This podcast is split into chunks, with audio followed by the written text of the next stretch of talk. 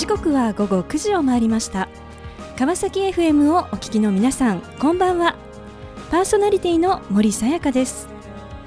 本日第28回目となります森さやかのライフイズザージャーニー。この番組では毎回さまざまな分野で活躍されている方をお迎えし人生を振り返っていただきます。前回は実践女子大学人間社会学部准教授。松下啓太さんにご出演いただきました。大学を休学し南米を旅する中で出会った生きることへの喜びや楽しみ。決められた形や枠にとらわれず研究者として新たな可能性を追い続ける松下先生。予測できないことを楽しむ。瞬間を楽しむ。楽しむことを楽しむ。というメッセージをいただきました。今回も素敵なゲストをお迎えしお話を伺っていきたいと思います。その前に最初の1曲をご紹介いたしましょう。1996年リリースジャミロクアイでバーチャルインサニティ。この番組は e コマースの売上アップソリューションを世界に展開する株式会社エイジアの提供でお送りします。さて森さやかの Life is a Journey 本日のゲストをご紹介いたしましょう。株式会社アイスタイル取締役兼 CCO 山田めゆみさんです。山田さんよろしくお願いいたします。よろしくお願いいたします。山田さんは1999年個人で発行されていた化粧品のメールマガジンをきっかけにコスメ情報サイトアットコスメの立ち上げに参画。アイスタイル社の共同創業者であります。アットコスメはユーザーからの圧倒的な人気と支持を得て今や日本最大のコスメ美容の総合サイトとしてトップを走り続けています。山田さんは現在アイスタイルの CCO ということでこれはあのいわゆるチーフコンテンツオフィサーそうですね。でしょうか。はい。はい、今のどのようなですねお仕事というのを主にされていらっしゃるんでしょうか。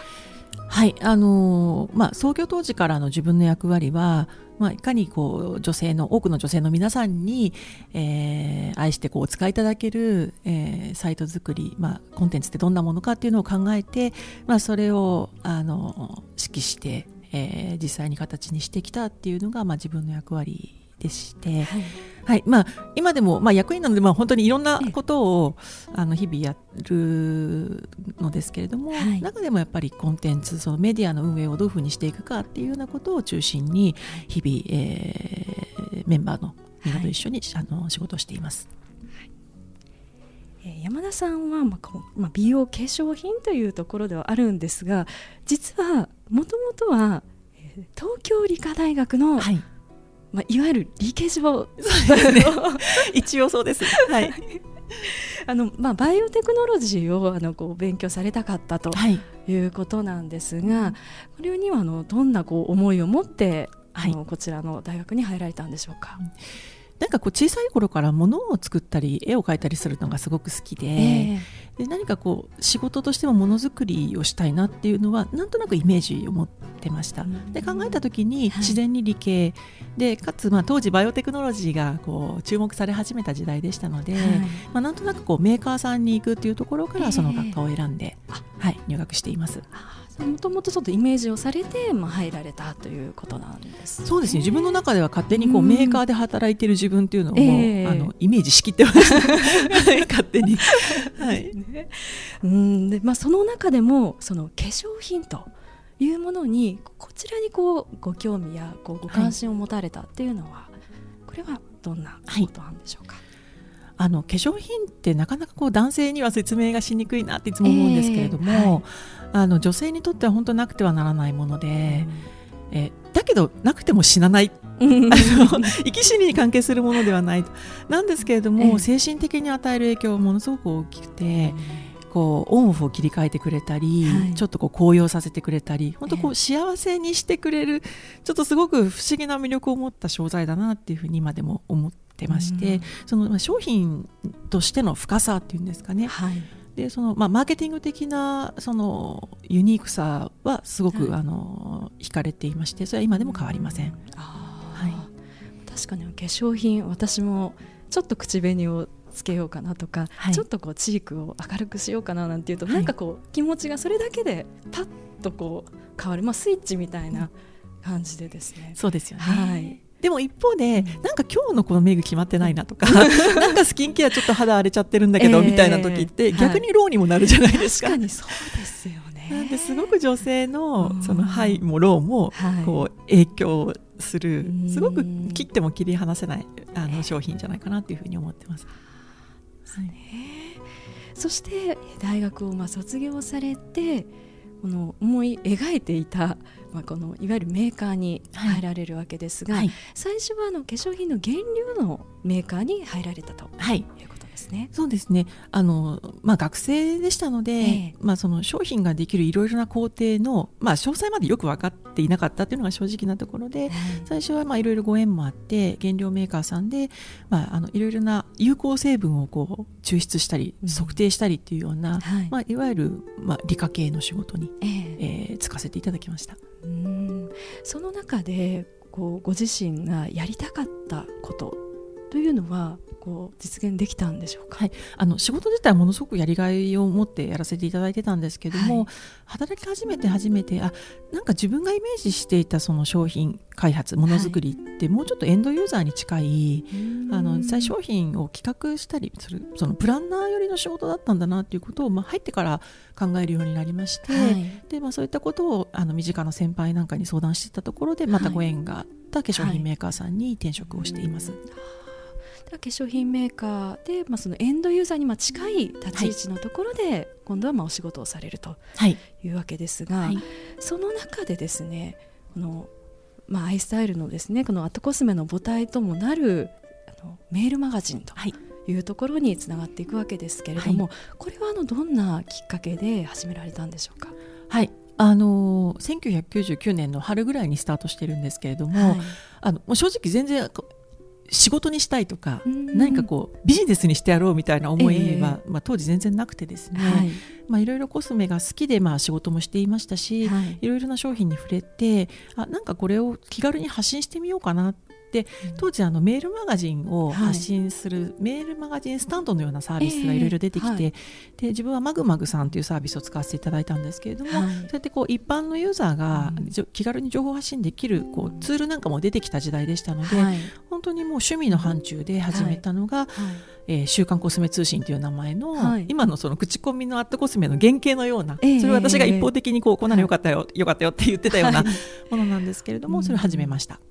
ものづくりではなくてその情報発信というはい。形なんですね。まあでもそれも本当に、あの深い考えはなくて、ええはい。まあ、こんなことをあの発信してみたら、ええまあ、誰かの役に立つかもしれないなぐらいな気持ちだったんですけども、はい。まあ、実際始めてみたらこええ。う日々返信をいただいたり、思思ってた以上に読者の方もこうすごく速いスピードで伸びまして、はい。あやっぱり社会こういったものが求められてるんだなっていう実感を持つようになりました。そこからこういわゆる、まあ、アイスタイル創業にこう至っていくわけだと思うんですが、でも一方でこう化粧品メーカーにいらっしゃって、はい。まあ、エンドユーザーでの近い位置でのものづくりやりたかった仕事を、まあ、やっている自分とはい。いう両方あったと思うんですが、はい。その中でもこのまあ創業っていうこうご決断をあのしたのはここはあのどんな思いがあったんでしょうか？そうですね。あの仕事は正直辞めたくなかったんですね、その時もはい。本当にすごくやりがいがあって毎日楽しくお仕事してたんですけれども、えただその「週刊コスメ通信」を始めていただくお声に触れているうちに、えはい。なんかこう自分の手元に留めておいてはいけないっていう勝手な使命感みたいなものにすごくほだされるようになって、ええ。なんか一件一件のお声は、まあ、小さいんですけれども、はい。すごいエネルギーを持ってるなっていうのを感じてたんですよね。うん。でそれは仕事をしていろいろマーケティングリサーチの会社と、まあ、あの付き合いをしてアンケートを取ったりなんかっていうのはしてたんですけれども、はい。そういうところからいただく声とはなんか違うなと、うん。まあ、すごくこう良くも悪くもはいあの頼んでもいなくて勝手に寄せられる自発的な声ででそこにはすごいこう思いが込められていてですごいその一件一件のエネルギーをこう見ていた時にこれをこうインターネット上ではい。みんなで、あの見られるような環境ができたらみんなで作るみんなのためのコスメガイドができてすごく有意義なんじゃないかなっていうことを考え始めてもうそこからはもうアイデアの方が先行してしまって、はい。やっぱり実現したいって思いが先に立ったので。うんなのでその自分が社長をやりたいとか起業したいって思いというよりは、ええ。もうこれを形にしたいって思いだけだったもう正直なところです。う。んさあその後のお話とても気になりますがえー後半もお話を伺っていきたいと思います。えーその前にここで一曲山田さんのリクエストソング心に残る一曲をお届けしましょう。それでは山田さん曲紹介をお願いいたします。はい、えーピコ太郎さんの PPAP です。さあ後半も引き続き株式会社アイスタイル取締役兼 CCO 山田めゆみさんにお話を伺っていきたいと思います。さて山田さん、はい、えーピコ太郎の、えー PPAP まさかこの曲が来るとは 思いましたが、はい。はい。こちらにはあのどのような思い出が？いやーあの間違いなくこの半年ぐらいで一番聴いた曲だなと思ってあ げましたのと、ええ。あの今1歳と3歳の子供がいるんですけども、彼女彼らがええもう喜んで踊るんですよね。へー もう家の中にこう笑いが 自然と生まれるってすごいことだなと思ってまうん。してでこの間あのこれのあはい。のプロデューサーというか、ピコ太郎さんの元でるある小坂大魔王さんがはい。テレビですごい語ってたのが、ええ。すごくこうマーケティングに基づいてこの曲を作られていると。例えばどんなそのリズムにするのかとか、ええ。ビートどうするかとかっていうのをなんかはい。いろんな過去のこう流行った曲とかを分析ししまくって。だマーケティングに基づいてできてるっていうところも改めて聞くと確かになと思ってですね。例えばうん YouTube なんかで流行りやすいこう曲も1分ぐらいにできてるとかね、ええそういう意味ではマーケティングの賜物だなっていうのを改めて思ったり。まあいろいろ考えさせられるというところでこれを選んでしまいました。いやあの新たな発見が私も今お話を聞いてありました。はい。えー前半は、えーまあ、アイスタイル創業に至るまでというところでお話をしていただきました。で、まあ、1999年に、えー起業ということでスタートされるわけですが、まあ、創業当時というのはいろいろとこう予期せぬことというのが起こるかと思うんですけれども、まあ、その中でもこう結構山田さんの中でこう一番心に残っているですね、こう危機ですとか壁というのは。はい、もう立ち上げからですねもう特に最初の56年ですかね、はい。もう本当に毎日が予期せぬことの連続で、なのでなんかこう一つ苦労をご紹介しようって、まあ、いろいろ考えたんですけど、えーはい。なんか逆にもう一つ言えなくうんただあの振り返ると本当にいろんなことあったんですけれども、ええ。当時はもう全然それを苦労と思ってなかったっていうのも正直なところですね。うんなんかそのいろんな壁があってもちろんええ例えば化粧品のメーカーさんに商品情報をいただきたいとお願いに上がっても、はい。まあ、口コミサイトでかつインターネットでなんてもうよくわかんない時代ですから、えもうあのただでも情報が出したくないよっていうのがもう当たり前の反応であった中で、いろいろこう苦しみはしたんですけれども、一方でその利用者の女性たちはどんどんこう支持してくれて、日に日にユーザー数が伸びて口コミも寄せられてっていう環境の中で自分たちがやってることは間違ってなかったんだっていうその後押しみたいなものは日々実感してたんですよね。うん。なので、まあ、業界の皆さんに理解をいただいてみたいなところやっぱりすごく苦しみましたけれども、それもこう時代とともに変わってきて、まあ、今すごくいろんな形でお付き合いもさせていただいてますので、なんか苦しかったんだけれども毎日やりがいをものすごく感じてやらせていただいてたっていうのが、あの感覚です。そういうこう苦しい時にそれでもこう前に進んでいけたその理由ですとかその支えになったものっていうのはどんなことだったんですか、はい、やっぱりインターネットならではのその、はい。インタラクティブ性というかあユーザーの皆さんからのお声っていうのをい、まあ、もう毎日ダイレクトに受け取るわけですよね。はい。でそれはコメントであったりアクセスの規模であったりあと実際にこうメールのような形でえちょっとこうお礼のようなものをいただくようなこともありましたし、はいお会いしてこういろいろ話を聞いてで特にまあ化粧品の情報を扱ってるので、はい。コスメがあったからこんな商品に出会えて、うん。自分がこうハッピーになれた、例えば旦那さんに褒められたとか、ええ。あ。こんな彼氏ができてみたいな話を聞くと、ええ。もう本当に嬉しくって、うん。なんかそれがやっぱりこうやりがいとして日々こう小小さな積み重ねなんですけれども、はい、感じていたことが、まあ、どこかで投げ出したりっていう気持ちを持たずにずっと続けてこれた最大の原動力だなって思います。そしてそのままこうずっと続けていった、まあ、先に、まあ、今にこう至るわけですけれども、はい、こう今こう振り返られて山田さんご自身の、まあ、人生においてこの考え方、まあ、仕事に対するこう考え方ですとか見方っていうのが変わったこう瞬間っていうのはどんな場面だったんですか？そうですね。あの浮かぶのは2つありまして、えー、まずはまあ上場に向けたステップの中でですね、はい、あの私たち創業当時から、えー、えーと自分たちの会社は、まあ、パブリックなものにしたいっていうことはもうずっと言ってました、はい、でその理由は、まあ、口コミのような皆さんの声を預かる身として、えー、オーナーカンパニーであってはいけないっていう気持ちがやっぱりどこかにあってこうある種公共のものを、はい、あの代弁者というか、まあ、作らせていただくというような気持ちが強かったので、えー、まあ、自分たちがいなくてもあの必要とされる仕組みを生み出したいっていう気持ちがまあ分かりながらあってですね、えーはい、なのでまあパブリックなものにしたい。で、まあ、結果としてまあ上場はさせたいということをずっと思ってたんですけれども、はい、いざそれにこう取り組んでいく中においては、えー、やはりそのサービスの考え方とか、まあ、自分たちがこう生み育ててきて愛着を持ってきたサービスをどうじゃあパブリックなものにしていくべきなんだろうっていうのは、まあ、自分の関わり方とか、その会社の進み方みたいなところに、まあ、やっぱりいろんな葛藤もありましたし、えーえーまあ、苦しみもしました。ただあの結果としては、まあ、あの今すごくたくさんの方に、まあ、使っていただくようにもなった中でいうと、はい、まあ、その判断間違ってなかったなっていうふうに思いますし、やはりまあオーナーカンパニーであったら今のような展開は逆にしてない部分もあると思いますので、えー、はい、あのそれはすごく一つ自分のあの、まあ、大きな転換期であったかなというふうには思っています。であとはやっぱりあのもう一つは出産です。はい、はい。あのそれまではもう男女関係ないじゃんっていうのがもう自分の中では、えー、あの大前提としてあったんですけれども、はい、やっぱりあの女性で特に出産というこうタイミングの後は、はい、まあ、男女はまあ、違いもありますし、えー、どうしてもいろいろな制約が女性にかかりやすいということも身をもって実感しましたので、はい。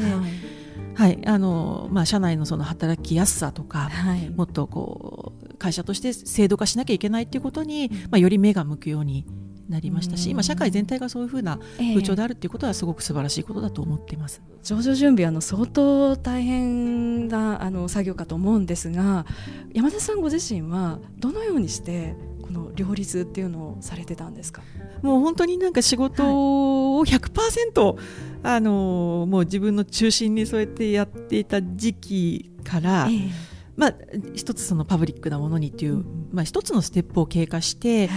い、ちょっとこの先の自分の役割って何だろうかってそれはその会社の中におけるということだけではなくて社会において自分の役割って何だろうっていうことをいろいろ考え始めた中で、はい、すごくもうあの、まあ、神様からの授かり物のように、まあ、えー、子供をあの授かりましたので。はいそういう意味では重なっているようで重なっていなくて、まあ、いろんなことを考えている中でたまたま、まあ、ラッキーにも、はい、あの高齢出産をすることができたので、なのでそこからさらにまあ大きく自分の考え方がちょっと転換したかなというふうには思います。あのやっぱり女性はいろんなそのステージでいろんなまあ制約というかですねあのこう時間がこう限られてしまう部分ってあるかと思うんですがでもそれでもスキルアップしたい。キャリアを形成したい。でも一方でこうライフイベントですとか、まあ、ライフのこう充実というところもここも実現していきたいと、はい、でもこういうそのバランスを取るためにはあのどんなことが、まあ、こう大切というかですねどんな視点を持ってその取り組めばあの良いというふうに考えになりますか、うん、まあ、実際にはすごく難しさも多いと思うんですけれども。えー、まあ、最終的に誰も責任を取ってくれないなっていうことをやっぱり自分にも日々言いかせて、言い聞かせてまして、えー、あの多責にしてはいけないなと、なのであのまあ、諦めずにやっぱり自分にとって何がそのタイミングで大事なのかっていうプライオリティをまあ常に意識しながら取り組んでいくことが大事だなと思ってますし、はい、ある意味では割り切りも、必要かなと思ってます、まあ、何もかも完璧主義でやろうとすると自分が苦しくなっちゃったりもしますのでどこかではもうこれはいいやっていう割り切りも必要だったりとか。何よりやっぱり生産性とプライオリティっていう、キーワードはあの自分が出産して以降ものすごく敏感になりました。はい、ですね。まあ、限られた時間の中でこうどう取り組んでいくかということですが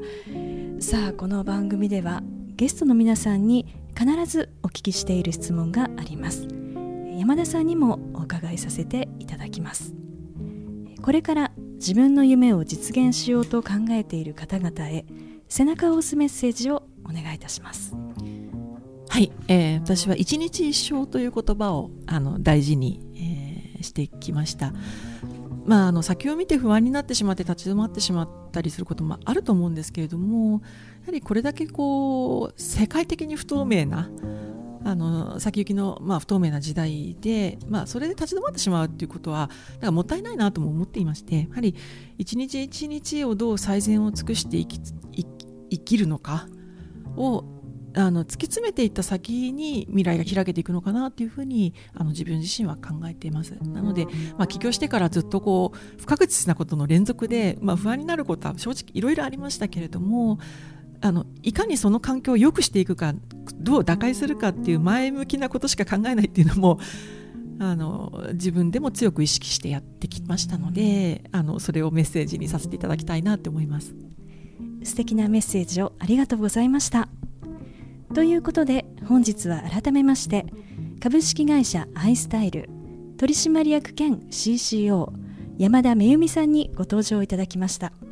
山田さんありがとうございました。ありがとうございました。さあそれでは最後にもう一曲お届けしましょう。1999年リリースマドンナでビューティフルストレンジャ